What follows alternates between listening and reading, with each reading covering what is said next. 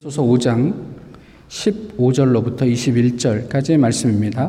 신약 성경 에베소서 5장 15절로부터 아, 21절까지의 말씀을 이제 봉독하겠습니다. 그런즉 너희가 어떻게 행할지를 자세히 주의하여 지혜 없는 자같이 하지 말고 오직 지혜 있는 자같이 하여 세월을 세월을 아끼라 때가 악하니라.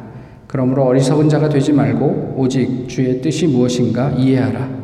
술 취하지 말라. 이는 방탕한 것이니 오직 성령으로 충만을 충만함을 받으라. 시와 찬송과 신령한 노래들로 서로 화답하며 너희의 마음으로 주께 노래하며 찬송하며 범사에 우리 주 예수 그리스도의 이름으로 항상 아버지 하나님께 감사하며 그리스도를 경외함으로 피차 복종하라. 아멘.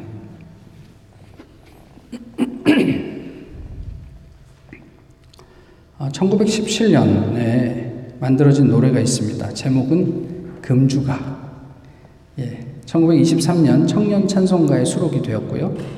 1931년 신정 찬송가에도 어, 수록이 되어 있었습니다. 49년 합동 찬송가에 수록되었다가 63년에 개편 찬송가에서 찬송 또는 찬송가의 조건에 적합하지 않다는 이유로 어, 제외되었습니다. 그러니까 오랜 시간 동안 찬송가에 수록되었던 찬송이었죠. 그 금주가의 내용을 한번 가사를 읽어 드릴게요. 금수강산 내 동퍼여 술을 입에 대지 마라.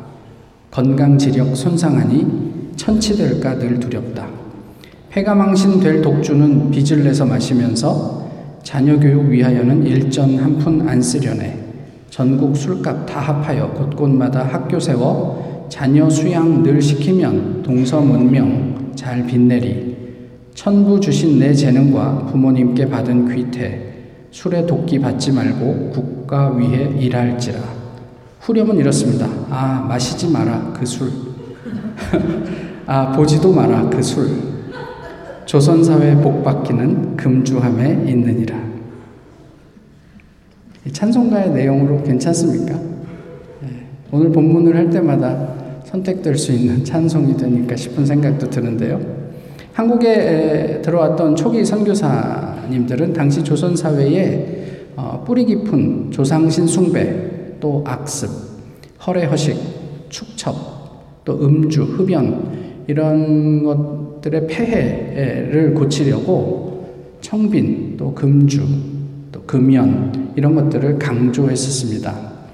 방금 소개해드린 이 금주가는 1900년대 초 조선 사회의 어, 일면을 볼 수 있는 어떤 내용들이 아닌가 싶은 생각을 합니다. 오늘 본문에 술 취하지 말라 이렇게 말씀하셨죠. 무슨 이야기일까요? 사실 이것을 이해하기 위해서는 에베소서 5장 전반부를 좀 보면 좋은데요.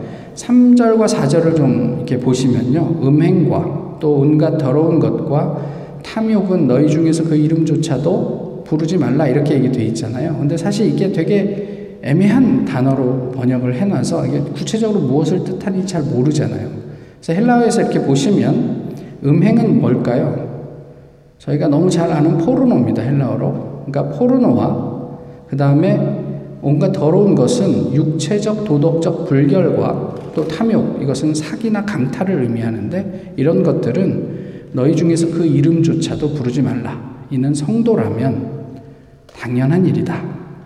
그 다음에 이 누추함과 어리석은 말과 희롱의 말도 어, 원래 의미대로 보시면 누추함 음담 패설이에요. 그러니까 음담 패설과 그 다음에 부주의하고 신앙 없는 말과 그 다음에 상스러운 농담 또한 성도에게는 마땅하지 않다.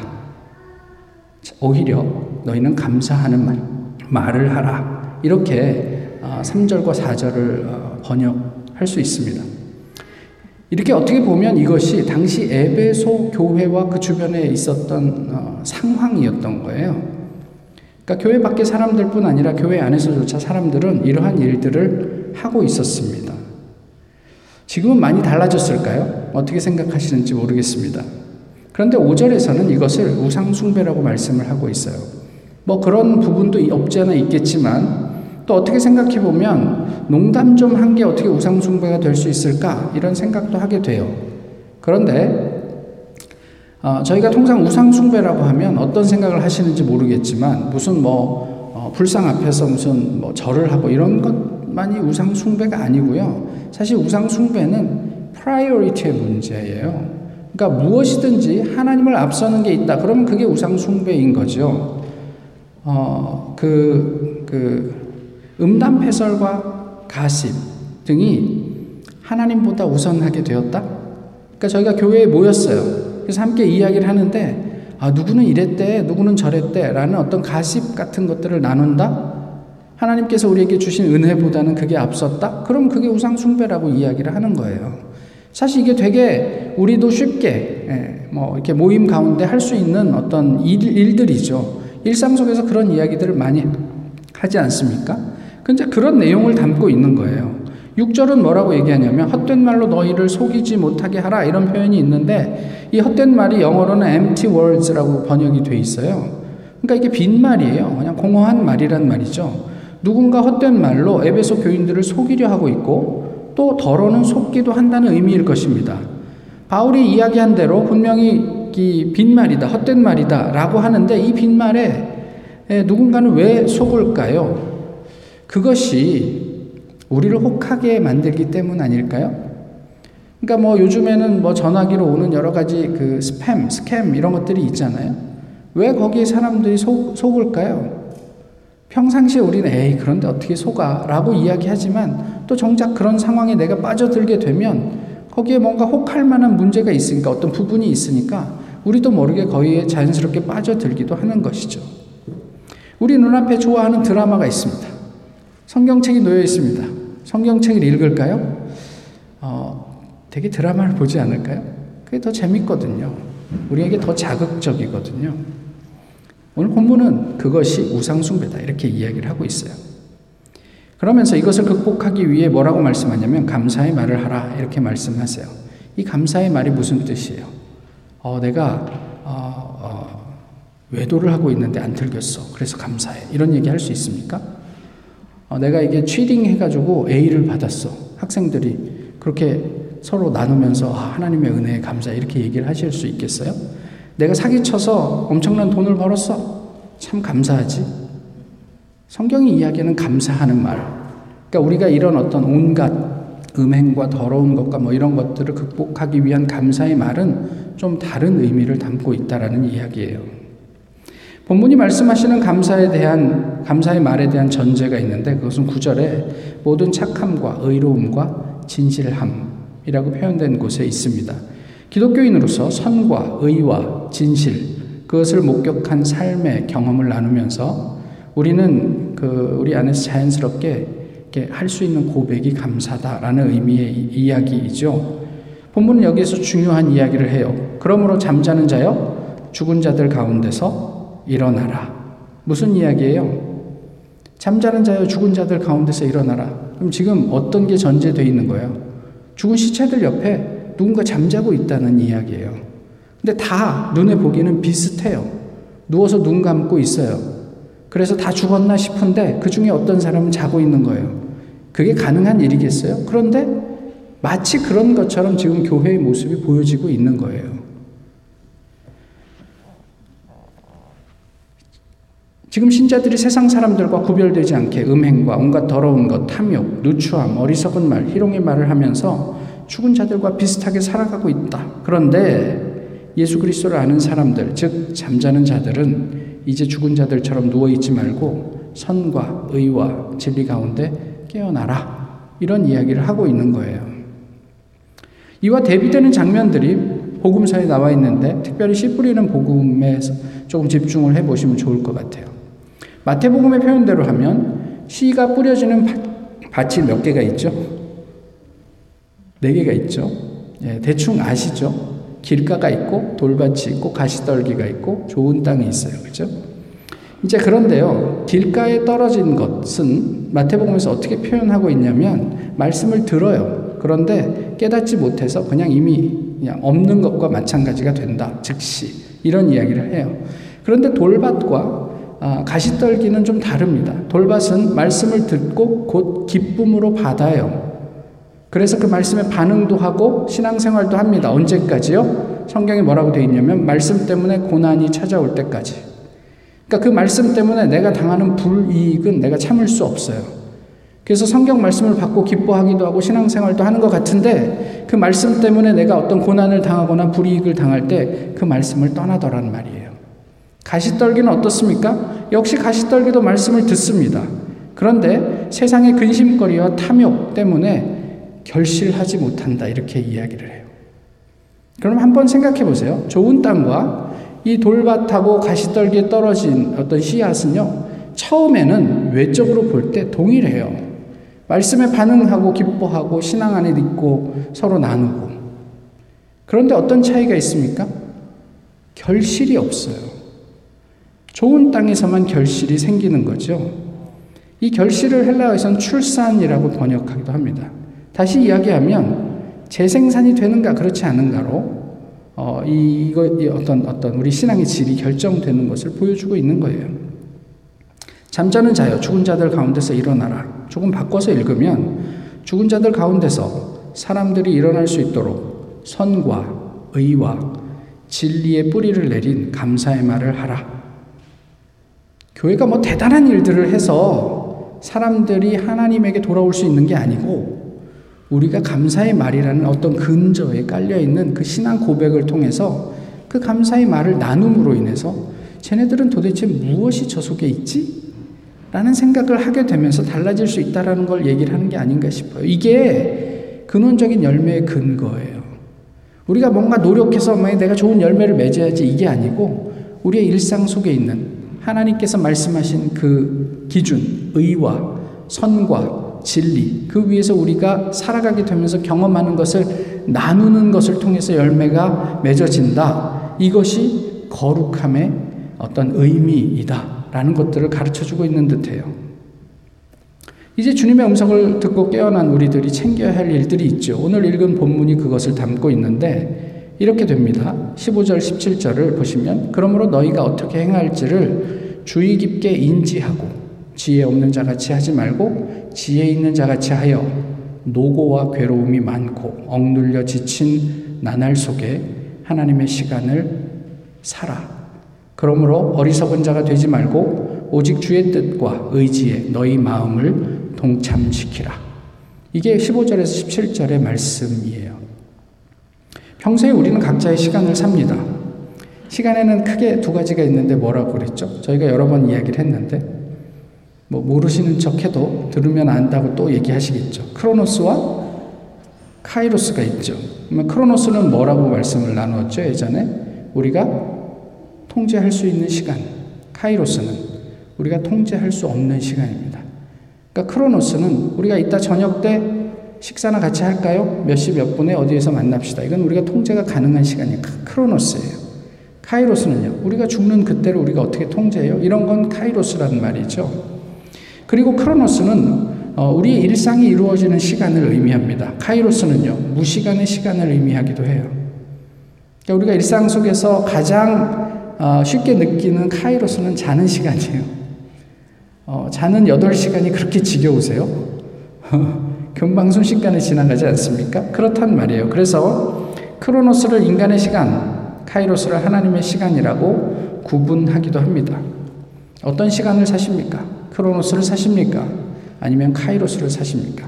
그런데 조금 생각해 보면요. 이것은 질문이 잘못됐어요. 우리는 일상 속에서 이 두 종류의 시간을 번갈아 살기도 하고 또는 동시에 함께 살기도 하기 때문에 그렇습니다. 뭐 이게 구체적으로 무슨 이야기인지는 또 나중에 차차 뭐 이야기해 볼 수 있겠지만 어쨌든 그래요. 우리가 어, 크로노스라는 시간 속에서 살고 있지만 카이로스를 전혀 경험하지 못하는 게 아니기 때문에 그래요. 그래서 어떤 때는 번갈아면서 살기도 하고 어떤 때는 그 둘이 하나로 합쳐져서 어, 뭐 그렇게 살기도 하는 것 같아요. 시간과 관련해서 그렇다면 우리가 어떻게 질문을 해야 할까요? 저는 이렇게 생각을 해요. 그러면 우리는 어떻게 그 시간을 살고 있는가? 어떻게 살고 계세요, 시간을? 우리에게 허락된 시간인데, 본문의 말씀을 빌려 표현해 보면, 우리는 그 시간을 술에 취해서 살 수도 있고요, 또 성령에 취해서 살 수도 있단 말이에요. 본문의 맥락 속에서 그 말씀을 좀 이해해 보면, 술에 취해서 사는 한에 있어서는 우리가 설령 하나님의 시간을 살아간다고 하더라도 결국 그것은 나를 위한 삶이 될 뿐이에요. 그런데요, 성령이 충만해서 사는 것은요, 그것이 곧 인간의 시간, 크로노스를 살아서 그것이 아주 평범한 일상에 지나지 않을지라도 결국 그것은 하나님을 지향하게 되더라는 이야기예요. 예전에 저희가 나누었는데 에덴이 어떤 뜻이라고 말씀을 드렸죠? 에덴은 지극한 기쁨이라는 뜻을 가지고 있다고 말씀드렸어요. 근데 에덴이, 에덴이 동사로 쓰이고 재귀 동사가 될 때, 이 에덴이 아단이 되고 그 아단은 어떤 뜻이 된다고 말씀을 드렸냐면 주색에 빠지다 이런 뜻이 된다고 그랬어요. 그러니까 하나님께서 우리에게 허락해 주신 이 하늘의 자리잖아요. 그 에덴이 나에게 나에게 집중될 때는 그것이 주색에 빠지는 어떤 그런 어떤 다른 의미로 사용하게 된다, 아, 의미가 된다라는 말씀을 나누었어요. 그러니까 이것을 어, 어, 오늘 본문이 잘 묘사하고 있는데 우리가 무엇을 하고 어떤 결과를 삶에서 내었는가 보다는 어디를 지향하고 있는가 하는 문제가 우리의 삶의 질에 있어서 굉장히 중요하다는 말이에요. 우리가 나를 지향하고 있는 한은 어떤 어떤 업적들을 해도 그것이 표면적으로는 하나님을 위한 것인 것처럼 보여도 우리 교회를 위한, 나를 위한 그쪽으로 방향이 설정이 되면 결과적으로는 그것이 열매를 맺는 곳으로 또 삶을 창출하는 곳으로 가지 못한다는 이야기를 하는 거예요. 하나님께서 베푸신 낙원 에덴은 지극한 기쁨이 될 수도 있고요. 또 동시에 타락의 동기가 될 수도 있음을 성경은 우리에게 늘 가르쳐 주고 있습니다. 술 취하지 말라. 뜨끔하세요, 어떤 분은? 어, 제가 그분을 쳐다볼 수가 없네. 이 표현은요, 그런데 단순하게 어떤 행위를 규정하는 선언이 아니에요. 성령 충만과 대비되어 많이 나오는 일종의 비유라고 보시는 게 좋아요. 그래서 우리의 방향을 돌아보게 하는 말씀이에요. 나와 세상에 취하지 말라. 오히려 성령과 하나님의 나라에 취하라. 그래서 지혜 없는 자같이 살지 말고 지혜 있는 자같이 살라. 이런 이야기를 오늘 본문이 하고 있는 거죠.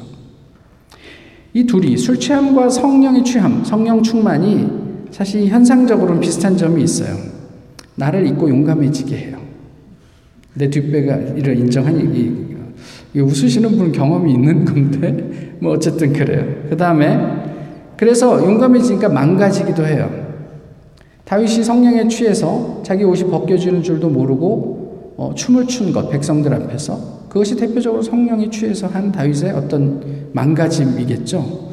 어, 술 취해서 망가지는 거에 굳이 말씀드리지 않아도 잘 아는 내용이니까. 그래서 이 둘 다 그래서 용기가 생겨요. 없던 능력도 생기는 것 같아요. 그래서 전봇대랑 싸우기도 하고 예, 또 어, 나무 뿌리를 뽑아보겠다고 밤새 나무 붙잡고 막 소리 소리를 지르기도 한단 말이에요.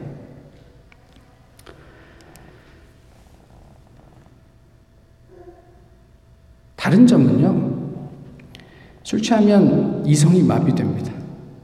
인사불성이 된다고 하죠. 그런데 반해 성령이 충만해지면 이성이 활발하게 작동하기 시작해요. 이게 아주 중요한 차이입니다. 매우 중요한 근본적인 차이예요. 어, 술이, 술 취함은요, 자극적이고요. 성령이 취하는 것은 그러니까 신중하게 이해하려고 하는 일들이 생기는 거예요. 지난주에 우리 박 목사님이 나눈 본문이 뭔지 기억하세요? 로마서 12장 1절. 어? 이것이 너희가 드릴 영적 예배다. 라고 했을 때 이 영적이라는 말이 스피리추얼이 아니라 어, 로기쿠스. 그러니까 이성적인 예배다 이렇게 말씀. 성령과 이성은 따로 가지 않는단 말이에요. 성령이 우리 가슴을 뜨겁게 하지만 동시에 이성도 활발하게 작동하게 하셔서 내가 어떻게 결단하고 어디를 향해 가야 하는지를 판단하게 하신단 말이에요. 이게 매우 중요한 대목이에요. 여기서 주의할 것은 이런 겁니다. 성령을 자극적으로 추구하면요. 자칫 이것이 술 취함이 될 수 있다라는 점이에요. 이렇게 술 취함과 성령 충만으로 인해 나타나는 현상은 어, 설교 처음 부분에 이제 나누었습니다. 그죠? 이런 것들을 저희가 잘 살펴야 하는 거죠. 한 가지만 더 확인할까요? 16절에 보면, 아까도 말씀을 드렸지만, 세월은 헬라어로 카이로스, 입니다. 아끼다라는 말은 대가를 지불하다. 내가 그것을 산다. 이런 뜻이에요. 또 뭐 건져 올리다. 낚시할 때 뭐 고기를 건지듯 건져 올리다. 이런 뜻도 있습니다. 그 다음에 이 때 라고 나와 있는 때가 악하다 할 때 이 때는요. 우리가 사는 일상적인 나를 의미해요. 그 다음에 악하다라는 의미는 노고와 괴로움이 많고 억눌려 지쳐 있음을 의미하는 거예요. 그러니까 우리가 사는 일상들이 노고와 괴로움이 많고 그래서 우리가 억눌려 지쳐 있으니까 하나님의 시간 카이로스를 적극적으로 대가를 지불하고 사들여라 이런 이야기를 하고 있는 거거든요. 16절의 말씀 은 그런 의미를 담고 있습니다. 어, 우리가 하나님의 시간을 대가를 지불하고 사야 하는데 말씀드렸던 것처럼 그 이유는 바로 우리를 위한 거예요. 그 대가를 지불하지 않고 그 하나님의 시간을 사지 않으면 우리는 우리 일상에 함몰돼서 힘들어지고 어려워지고 이렇게 눌리고 뭐 이렇게 된다는 말이에요. 그러니까 뭐라고 말씀하신 거예요? 하나님의 때를 살아 이렇게 말씀하신 거예요. 결국 하나님의 시간과 어, 의미를 우리가 적극적으로 사야 하는데 그렇지 못하면 우리는 삶에서 마주하는 수고와 고난으로 인해 억눌리고 지치게 될 것이다. 라는 것을 말씀하고 있습니다. 하나님의 가치를 건져내지 못하면요. 우리의 인생은 남이 부러워할 만한 모든 것을 가지고서도 야곱의 고백처럼 어떻게 고백할 수밖에 없다고요? 험악한 세월을 지냈습니다. 이렇게밖에 고백이 안 된단 말이에요. 수학 문제를 하나 내드릴게요. 어떤 아이가 있었어요. 엄마한테 500원을 받았습니다. 아빠한테 500원을 받았어요. 얼마가 됐죠? 예, 천 원이 됐습니다. 그 정도는 할 수 있죠. 그죠? 예. 근데 970원짜리 과자를 샀습니다. 얼마가 남았죠? 30원이 남았습니다. 그래서 엄마한테 10원을 갚고 아빠한테 10원을 갚았습니다. 그리고 나머지 10원을 자기가 가졌어요. 그러면 엄마, 아빠에게 각각 얼마씩 빚을 졌죠? 계산이 안 돼요. 500원 빌려서 10원을 갚았어요. 얼마를 빚을 졌죠? 490원. 각각 엄마 아빠에게. 그러면 490 더하기 490은 980원. 내 주머니에 있는 돈은 10원. 그걸 더하면 990원이네. 10원 어디 갔죠?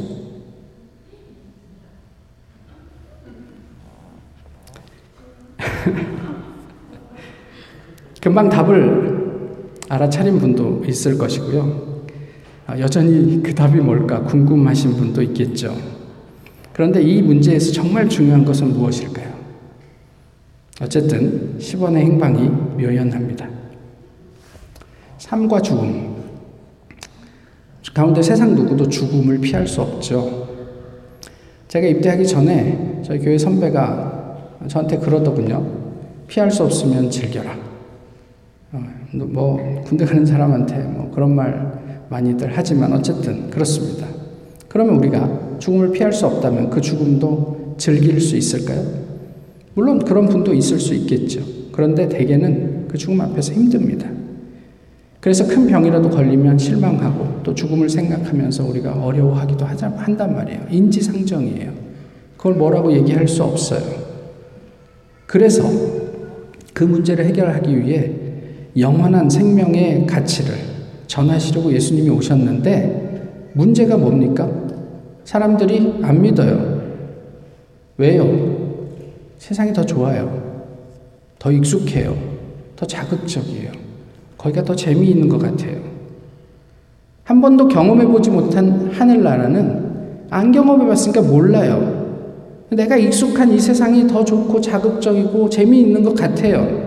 그래서 안 믿어요. 예수님이 무슨 이야기를 해도 믿지를 않아요. 그래서 어떤 사람들은 고민을 합니다. 어떻게 하면 영원히 살 수 있을까? 그래서 요즘은 제3의 길을 어떻게 가고 있냐면, 뭐 대표적, 그 많은 제3의 길이 있겠지만 그 중에 하나가 냉동 인간이에요. 그, 현재 미국의 생명연장재단이 있는데 회원수가 한 2,000명 가까이 된대요.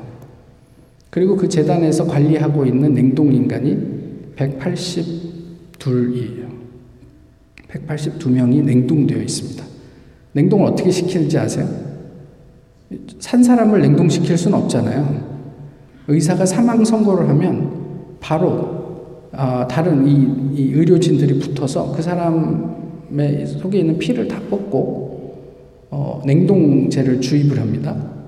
뭐, 뭐 그렇게 해가지고 냉동을 시킨대요. 다시 살아날 수 있도록 자세한 얘기는 뭐 다 드릴 수 없지만 어쨌든 그래요.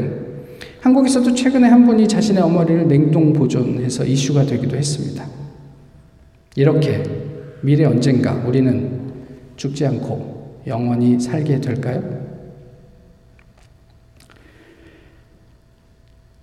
10원은 어디로 갔습니까? 제가 어제 저녁에 아내에게 이 문제를 냈습니다. 그랬더니 제 아내가 그런 거 문제 푸는 거 진짜 좋아하거든요. 어? 진짜 재밌네. 10원이 어디로 갔지? 막 그러는 거예요. 그래서 제가 이제 나오면서 내일 설교할 때 처음에 이 문제를 내려고. 그랬더니 제 아내가 안 돼! 그러는 거예요.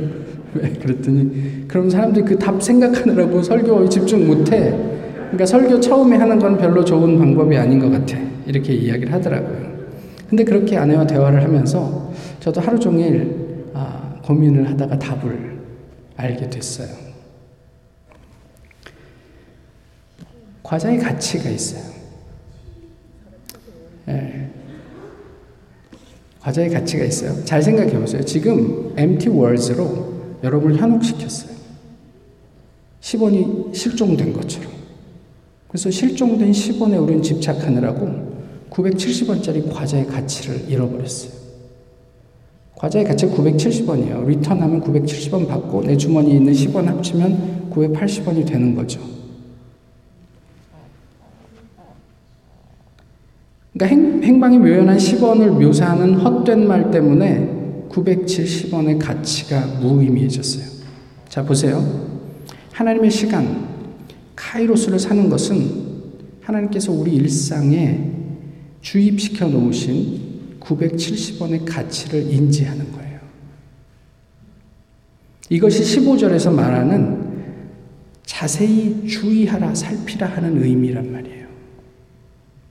예수 그리스도께서 이 세상을 얼마나 사랑하셨는지, 하나님께서 우리를 얼마나 사랑하시는지, 그래서 어떤 가치를 이 세상 가운데 허락해 주셨는지, 예수님의 생명의 어떤 그런 의미가 무엇인지 자세히 주의해서 세상에서 우리에게 현혹시키는 헛된 말, empty words에 현혹되지 말고 그 가치를 잃어버리지 말라고 하는 말씀이란 말이에요.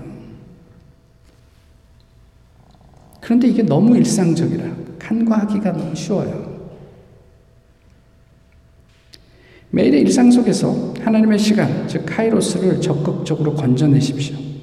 그것은 하나님의 뜻을 잘 이해, 이해하는 것이고 18절에 성령과 동행하는 것이고 또 19절, 20절에 하나님을 예배함으로 감사의 말을 하는 것이고 또 21절 예수님 때문에 서로에게 영적인 동역자가 되어주는 것입니다.